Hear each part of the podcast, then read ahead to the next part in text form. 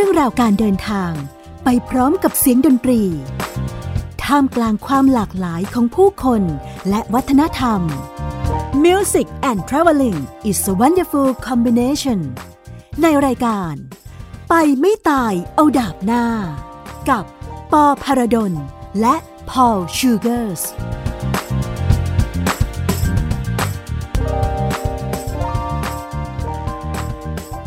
สวัสดีครับ สวัสดีท่านผู้ฟังนะครับ สวัสดีครับ กลับเข้ามาสู่รายการของเราที่ชื่อว่า ไปไม่ตายเอาดับหน้า โอ้โห ผมอะชอบชื่อรายการนี้จริงๆ ไม่รู้คิดได้ยังไงนะครับ ไม่รุมกันครับ ไม่ มันเป็นชื่อรายการที่แบบ คือไปตายเอาดาบหน้า เฮ้ออะไรอย่างเงี้ยนะอืมแต่ว่าเราไม่ยอมตายไงอ๋อวันวันก่อนผมแบบนึกคำภาษาอังกฤษที่แปลว่า ไปไปได้เอาเอาดับหน้าได้ แต่ตอนนี้ผมลืมละเพราะว่าตอนตอนตอนคิดวันวันก่อนคิดไม่คิดไม่ได้ คิดไม่ออก ว่าควรจะแปลเออใช่ ใช่นะครับ ลืมลืมลืมเดี๋ยวผมจะรอฟัง expression ในภาษาอังกฤษนะครับว่า ไปไม่ตายเอาดาบหน้าเนี่ยมันมีคำแบบนี้ไหม ในอีกวัฒนธรรมหนึ่ง มีลืม หรือไปตายเอาดาบหน้ามันมีไหม นั่นแหละ มีแน่นอน โอเค เดี๋ยวพอนึกออกพอก็บอกเลยแล้วกันนะครับ สัปดาห์ที่ผ่านมานี้เราได้ มาพูดคุยเนาะถึงแรงบันดาลใจว่าทำไมเราถึงออกเดินทาง การเดินทางครั้งแรกของเราเป็นยังไง ครับ แล้วก็ความหมายเอ่อความหมายของการเดินทางหรือเราเราได้อะไรจากการการเดินทาง ใช่ เราเรียนรู้อะไรบ้างเรียนรู้จำได้อะไรบ้างที่พอใช่บอกว่า เนี่ยมันเหมือนเราเป็นเด็กแล้วอยู่ๆก็โตเป็นผู้ใหญ่ภายในเวลาข้ามคืนเลย เออ ผมก็กลับมาคิดนะว่าไอความรู้สึกที่เราเป็นผู้ใหญ่ ภายในช่วงเวลาข้ามคืน หรือความรู้สึกที่เรา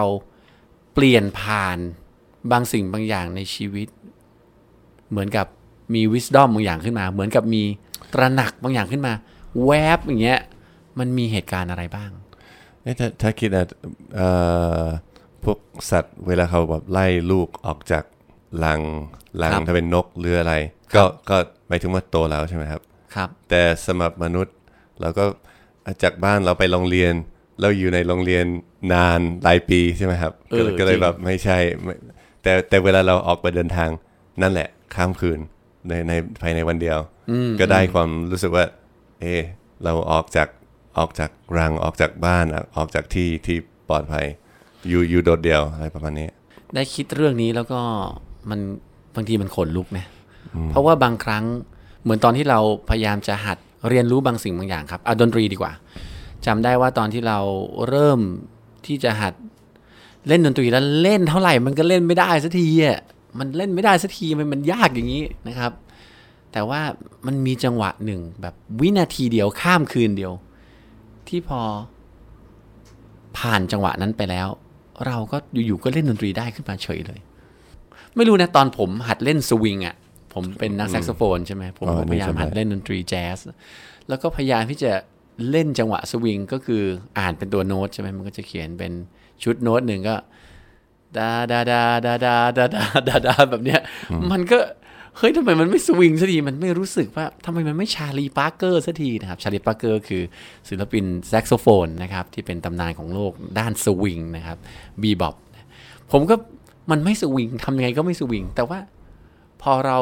พยายามที่จะอยู่กับมันนานพออะอยู่ๆเราเล่นแล้วมันเฮ้ยนี่มันเป็นความรู้สึกที่เรา มันสวิงขึ้นมาได้เฉยๆอะไรแบบเนี้ยก็มีมีคนแบบเล่าให้ฟังตลอดว่าเป็นความรู้สึกอะไรอะไรอย่างเงี้ย swing feel เป็นความรู้สึกแต่โดยโดยความดื้อหรืออะไรก็ไม่รู้ เราก็ชอบเป็นคนที่ชอบคณิตคณิตศาสตร์ ผมก็พยายามเข้าใจ เป็นเป็นส่วนของเลขอะไรอะไรอย่างเงี้ยแล้วก็คิดหารออกมา เออถ้าถ้าเล่นแบบส่วนนี้ก็น่าจะใช่นะ แต่มันไม่ใช่ มันต้องเป็น feel มันต้องเป็น feel มันเป็น gravity มันเป็นมันทั้งช้าทั้งเร็วมันทั้ง lay back lay back ก็คือการเล่นดนตรีด้านหลัง beat behind time นะครับ ก็อธิบายไม่ถูก อะ กลับเข้ามาในธีมของเราดีกว่าโอเควันนี้ EP 2 ของเรานะครับ เราใช้ชื่อตอนที่ชื่อว่า ภาษาดนตรี ภาษาแห่งหัวใจ ฟังซะ โรแมนติกไหม เหมือนกับจะไปเปิดเพลงให้สาวฟัง ถ้าเป็นภาษาอังกฤษเขาจะมีคนอาจจะเป็นหลายคนพูดว่า music is the language of the soul ว้าว แต่ถ้าพูดแบบแห่งอ่าหัวใจก็ใช้โรแมนติกกว่าใช่ไหโรมแมนติกกว่าใช่ไหมครับ ว้าว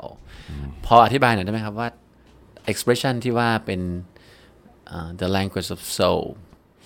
อืมเคยคุยเรื่องนี้กับหลายหลายๆคนครับ มันน่าจะเป็นเพราะว่าภาษา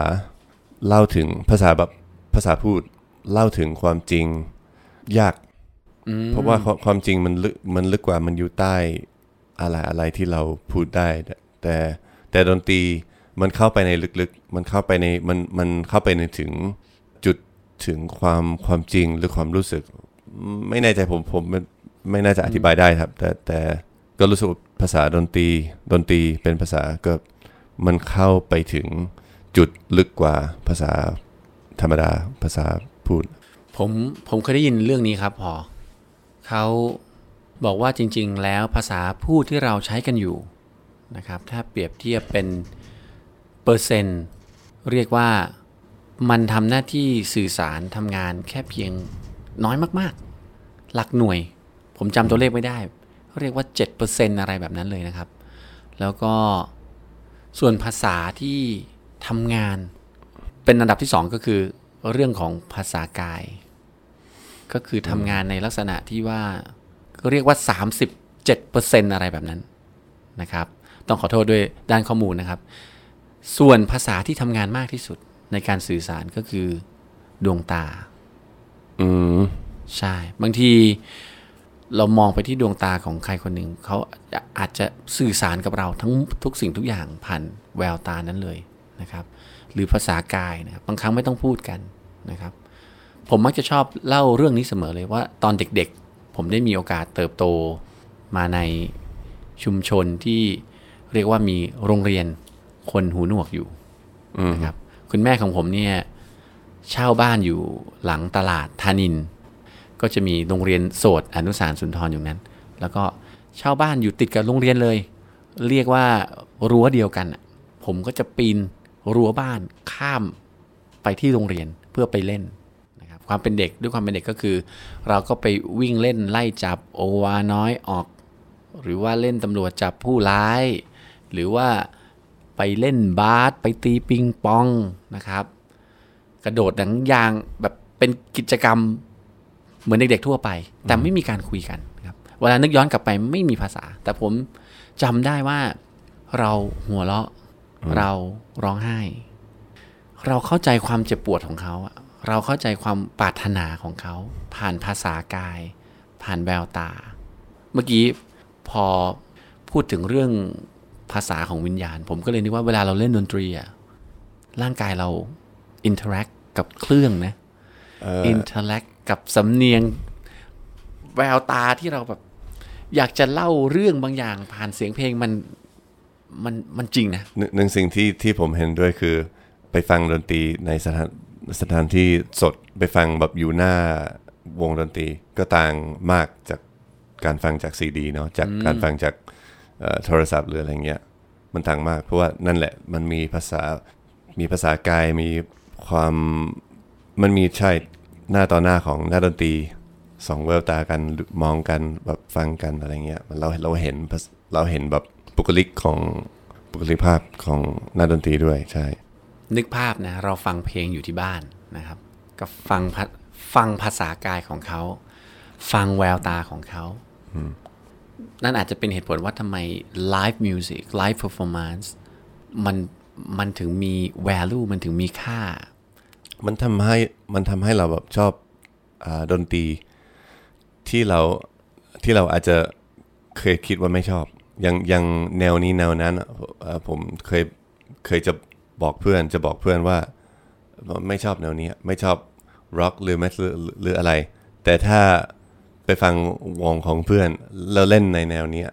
ก็ผมก็ผมก็ชอบ ไม่ไม่ไม่ฟังไม่ฟังซีดี ไม่ยอมฟังซีดี แต่ถ้าถ้าแบบ อยู่หน้านักดนตรีแล้วก็เห็นเขาแบบอินกับการการที่เขาเล่นแนวนี้อยู่ผมผมก็ชอบเหมือนกันนะ อืม น่าคิด น่าคิด ผมจะเก็บไปคิดต่อครับพออแต่ถ้าพูดถึงเรื่องภาษา อยากจะชวนคุยกันว่าทำไมเราเลือกที่จะใช้ภาษาเนี้ยผ่านเครื่องดนตรีชนิดใดชนิดหนึ่ง อันนี้น่าคิดนะ หมายถึงว่าทำไมพอถึงเลือกที่จะมาเล่น แซกโซโฟน แล้วตอนนี้มาเล่นเรียกว่าเป็นบันซูรีเนาะเป็นฟลุตของ Indian ทั้งสองก็ไม่ได้ตั้งใจปอเป็นคนเสนอเองว่าผมควรจะเล่นแซกโซโฟน ผมก็ก็เลยยอม แล้วเนี่ยเพื่อนอีกคนหนึ่งโจยโจเล็กเตอร์เป็นคนที่ก็มีมีฟลูตเป็นคนทำฟลูตเขาทำให้เนาะครับปอก็มีฟลูตของของเขา มีสามอัน เพื่อนเพื่อนเราเพื่อนเราหลายคนก็มี พอเคยได้ยินเครื่องดนตรีที่ชื่อว่าพินเปียไหม พินผมรู้จักพิน แต่พินเปียไม่แน่ใจ พินพินที่เราเข้าใจคือพินอีสานเนาะที่เขาเล่นในวงดนตรีอีสานนะครับที่พื้นถิ่น แต่มันจะมีพินเปียะของไทยที่มันจะเป็นลูกมะพร้าวเอาวางไว้ตรงอก แล้วก็จะมีสายยาวลงไปด้านล่างนะครับ เป็นสายเรียกว่าเป็นสายเป็นสายเหล็กหรือไงผมไม่ทราบ แล้วเวลาดีดเขาไม่ได้กดนะเขาสัมผัสแล้วก็เกี่ยวนิ้ว ให้มันเป็นเสียง harmonic ติ้งตองตุ้งตังติ้งตองไม่แน่ใจว่าเคยฟังหรือเปล่าแล้วอจจะเคยเห็นเวลาเล่นต้องถอดเสื้อเล่น คนในยุคสมัยหนึ่งอันนี้เพื่อจีบสาวใช่ไหมครับ ใช่ครับ จริงครับ ถูกเลยถูกเลยครับ นึกภาพเป็นดนตรีพื้นเมืองของของทางล้านนานะครับ ถอดเสื้อเล่นเพื่อที่จะจีบสาว บนชานระเบียง ของบ้านก็คือ โอเค คุณถอดเสื้อคุณต้องโชว์หุ่นละแข็งแรงไหมหุ่นดีไหมใช่ไหมครับ สุขภาพเป็นยังไงนะครับ แล้วก็เครื่องเล่นก็วางตรงอก เพื่อให้เป็นเหมือนลำโพงสะท้อน แล้วเอามือเกี่ยวสาย และสาย harmonic พวกนี้ ใครที่เล่นเครื่องดนตรีที่มี sound harmonic harmonic ก็คือจะอธิบายไงดี เป็น overtone series อืมใช่ไหมครับโน้ตเป็น overtone series ใช่ ใช่ เวลาเรากดไปที่กีตาร์บางบาร์แล้วไม่ต้องกดแค่นิ้ววางแล้วดีดมันจะดังติ้งตองปุ้งนึกภาพไหม แต่พินเปียะเนี่ยกดไปทั่ว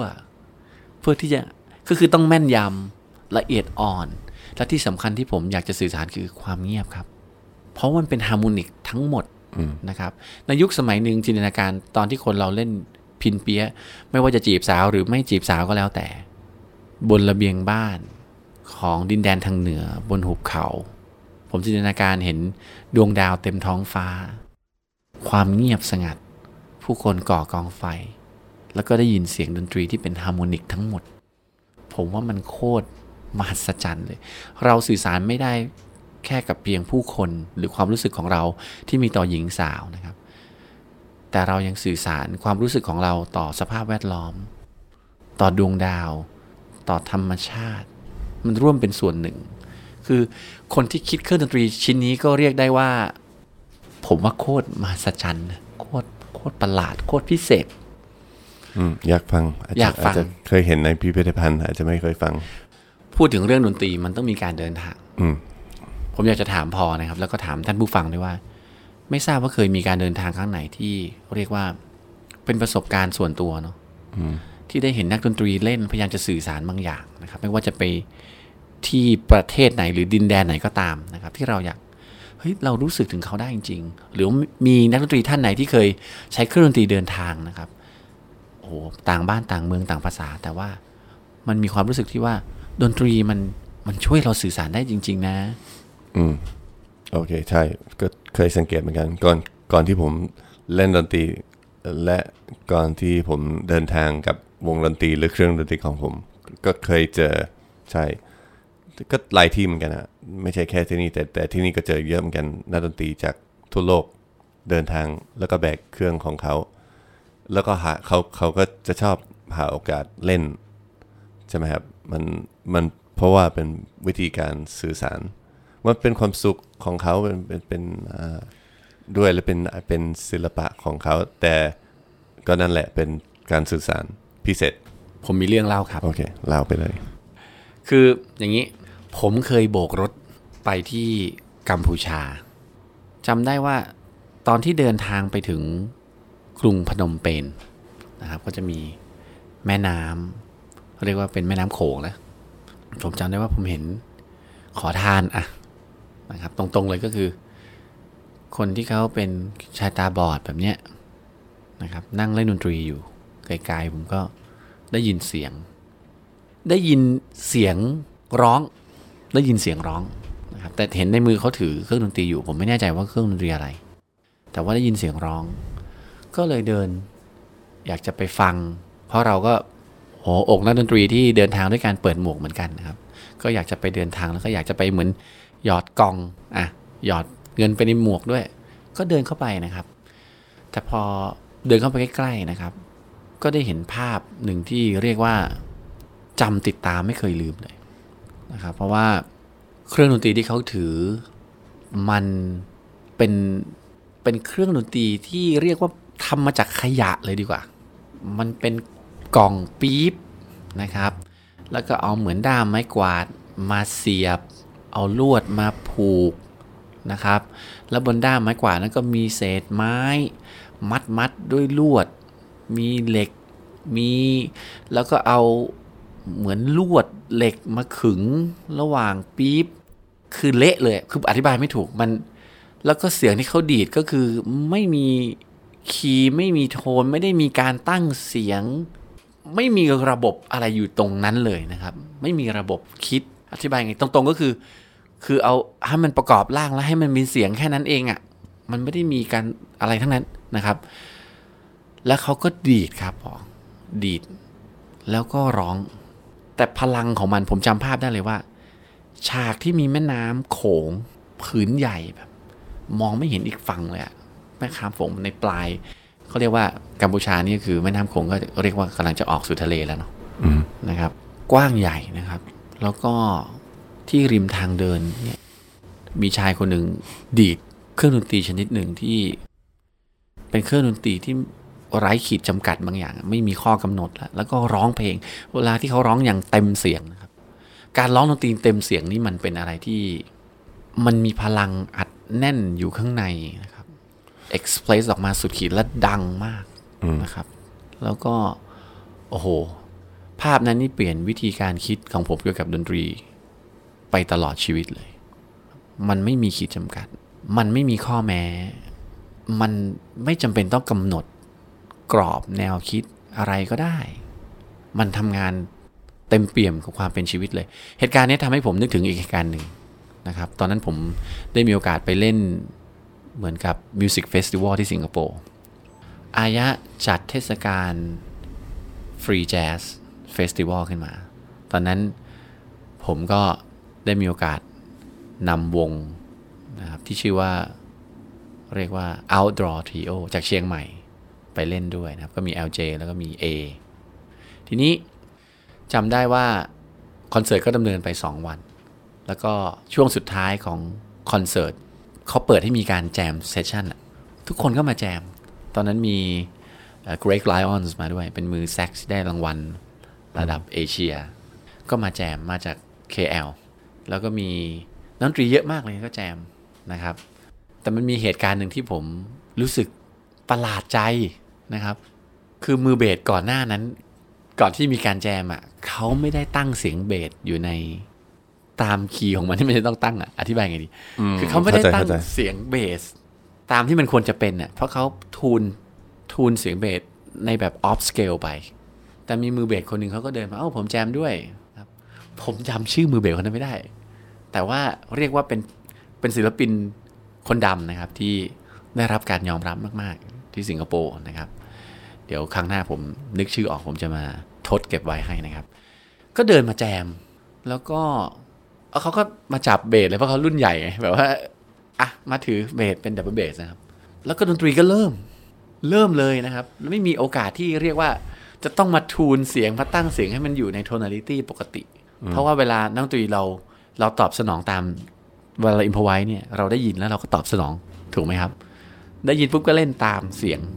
หาคีย์หาโน้ตอินพไว้โอเวอร์ใช่ไหมครับ แต่ว่าพอมันไม่มีการตั้งเสียงเกิดขึ้นฮะโอ้โห มันเป็นฉากที่สุดยอดไปเลย อันนี้เป็นตัวอย่างที่ดีสำหรับที่ผมพูดเมื่อกี้ครับ คือ ไม่มีใครจะฟังดนตรีแบบนี้จากเทปจากโทรศัพท์ไม่ไม่มีแน่นอน มีน้อยน้อยมาก และไม่ใช่ไม่ใช่ทุกคนที่จะชอบฟังสดด้วย แต่อ่าผมผมรู้สึกว่าหลายคนที่อาจจะไม่เคยคิดว่าจะฟังอะไรอย่างนี้ได้ ถ้าฟังในสถานการณ์นั้น เขาอาจจะชอบนะ เพราะว่าอย่างที่อย่างที่ปอบอกมันไม่มีกรอบ มันไม่มันเป็นอิสระมาก แล้วก็เป็นความฟังแบบฟังละเอียดของนักดนตรีแต่ละคนก็ฟังกันตอบสนองกันใช่ไหมครับ respond ใช่ผมชอบ ใช่เจออะไรอย่างเงี้ยครับสุดยอดผมจำไม่เคยลืมแล้วดนตรีก็ดำเนินไปได้นะ ทุกคนก็ happy แล้วมีความสุข แล้วก็มันก็สอนผมเหมือนกันคล้าย ๆ กับ scene ที่เราเห็นชายวันนิพกที่เล่นเครื่องดนตรีที่ทำจากขยะนะครับ เหตุการณ์เหล่านี้มันเหมือนกับว่าโอเค ในสถานการณ์จริง ไม่ว่าในการ perform อยู่บนเวที อยู่ในสนามรบ อยู่ในวิกฤตของชีวิต สิ่งที่เราจะต้องคิดก็คือ การตอบสนอง ต่อสิ่งนั้นอย่างตรงไปตรงมา อันนี้ผมคิดนะ เอามาเปรียบเทียบกับชีวิตว่า บางครั้งเราเจอวิกฤต บางครั้ง business เราไปไม่ได้ บางครั้งเราประสบปัญหา เกี่ยวกับเรื่องการงานเรื่องครอบครัวหรือความรัก เราจำเป็นต้องซื่อสัตย์กับมัน แล้วก็ตอบสนองกับวิกฤตเหล่านี้อย่างตรงไปตรงมานะครับเพื่อที่ถ้าบนเวทีเสียงที่เราเล่นออกมามันไม่ได้เป็นอย่างที่เราคิด เราจะตอบสนองกับมันยังไง เพราะฉะนั้นถ้าเสียงไม่ใช่เราก็คงจะต้องคิดถึงริทึมใช่ไหมครับ เอาริทึมมาเป็นจังหวะ เอา time เข้ามาตอบสนองแทน หรือว่าเครื่องดนตรีที่ดีดไปมันไม่เป็นเสียงอย่างนั้นน่ะที่ชายวันิพกเล่นน่ะแต่เราจะร้องในสิ่งที่เราอยากจะสื่อสารแทนได้ไหม มันก็จะมีวิธีคิดอย่างหนึ่งในในเหตุการณ์เหล่านี้ ถ้าไฟดับอยู่ๆเล่นดนตรีอยู่บนเวทีแล้วไฟดับ ก็เคยเกิดขึ้นกับเราที่นอตเกตอะไรอเคย่างยเงี้ยเกิดเนาะขึ้นกับเราใช่เคยเกิดขึ้นที่เนปาลผมเคยไปเล่นแจ๊สเฟสติวัลที่เนปาลที่กาดมันดู ช่วงเฟสติวัลมันเกิดช่วงขึ้นเฟสติวัลช่งนเวทีใหญ่ มีท่านทูตอยู่เต็มนะครับ มีแขกผู้ใหญ่อยู่ กลางเมืองเก่าบักตะปูอย่างนี้เลย อยู่ๆไฟดับทั้งเวที เหลือแต่กลองกับแซกคำถามคือคุณจะหยุดเล่นไหม เหมือนเหมือนพระเจ้าหยุดแซกโซโฟนกับกลองไม่ได้ หยุดอย่างอื่นได้ ใช่เบสเบสคีย์บอร์ดกีตาร์อะไรหยุดไปหมดนะครับ เหลือแต่แซกกับกลอง คุณจะต้องคุณจะต้องตอบสนองกับมันตรงๆอะนะครับ ถึงไม่มี harmony เราก็ยังมี rhythm นะครับถึงไม่มี rhythm เราก็ยังเหลือซาวนะครับก็เรียกว่าเป็นเหตุการณ์หลาย ๆ เหตุการณ์ที่สร้างแรงบันดาลใจนะครับ แล้วก็คอยให้เราได้เรียนรู้นะครับ เรียกว่าตอนนี้เราก็น่าจะคุยกันมานานกันพอสมควรแล้วนะครับ ถึงเรื่องนี้เรายังเราไปนยัอกงยัเรางไปม่นอกกรอบแน่นอน ยังไม่มีบทสรุปเลย อยากจะมาสรุปสักนิดหนึ่งโอเคนะครับในสรุ EP ปนี้นะครับว่าเนี่ยเรื่องราวของการสื่อสาร บางครั้งเราก็เรียกว่าไม่สามารถจะหาถ้อยคำมาบรรยายความรู้สึกได้นะครับ เหมือนกับว่า โอ้ภาษามีมาน่าจะสักสี่ห้าพันปี ภาษาเขียนภาษาพูดที่เราใช้หรือเปล่าอันนี้ไม่แน่ใจนะครับ ผมผมว่าภาษามนุษย์สักภาษาหนึ่งก็ต้องมีมาประมาณอย่างน้อยผมผมผมว่าอย่างน้อยแสนปีขึ้นไปครับนานมาก ดีครับ ภาษามีมาแสนปีนะครับ สมมุติว่ามีมาแสนปี แต่ก่อนก่อนหน้านั้นล่ะ เราสื่อสารกันผ่านอะไร ผมเคยอ่านเอ่อมาว่า นักนักดนตรีคนหนึ่งที่เป็นนักดนตรีอินเดีย แล้วก็เป็นเป็นนักปรัชญาเหมือนกันเขาบอกว่าจริง ๆ ภาษามนุษย์ก็มาจากดนตรีก่อน ดนตรีภาษาดนตรีก็เป็นต้นต้นเกิดต้นเริ่มจุดเริ่มต้นของภาษาภาษาพูดเอ่ออันนี้เป็นไอเดียนะ ผมไม่รู้ว่ามันจริงหรือจริงหรือเปล่า แต่ผมคิดว่าเป็นไปได้ เป็นไปได้ ผมก็เคยอ่านกัน ก่อนที่จะมีการเล่นดนตรี มนุษย์แดนซ์มาก่อนมนุษย์เคลื่อนไหว แล้วดนตรีก็มาเสิร์ฟการเคลื่อนไหวของมนุษย์ แล้วก็กลายเป็นภาษานะครับ ทีนี้ก็เราอาจจะพอเห็นภาพความเชื่อมโยงนะครับว่า จริงแล้วการสื่อสารมีหลากหลายมิติ ความรู้สึกของมนุษย์ก็คือ เป็นสิ่งที่ยังลึกลับ เป็นสิ่งที่ยังเคลื่อนไหวนะครับ ความรู้สึกของมนุษย์บางครั้งเรามีบางสิ่งบางอย่างอยากจะบอก แต่เราบอกไม่ได้ ไม่รู้จะบอกยังไง บางครั้งเราบอกใครคนหนึ่งว่า ฉันเกลียดเธอมากเลย แต่ในใจของเราคืออาจจะรักเขามากเลยก็ได้ บางครั้งเราหาคำพูดไม่ได้ เราก็ใช้บางทีไม่มีคำพูดในภาษาไทย เราก็อาจจะต้องพูดในภาษาอังกฤษ หรือภาษาญี่ปุ่นภาษาอื่นใช่ไหมเหมือนภาษาคำว่าคำว่าของฉัน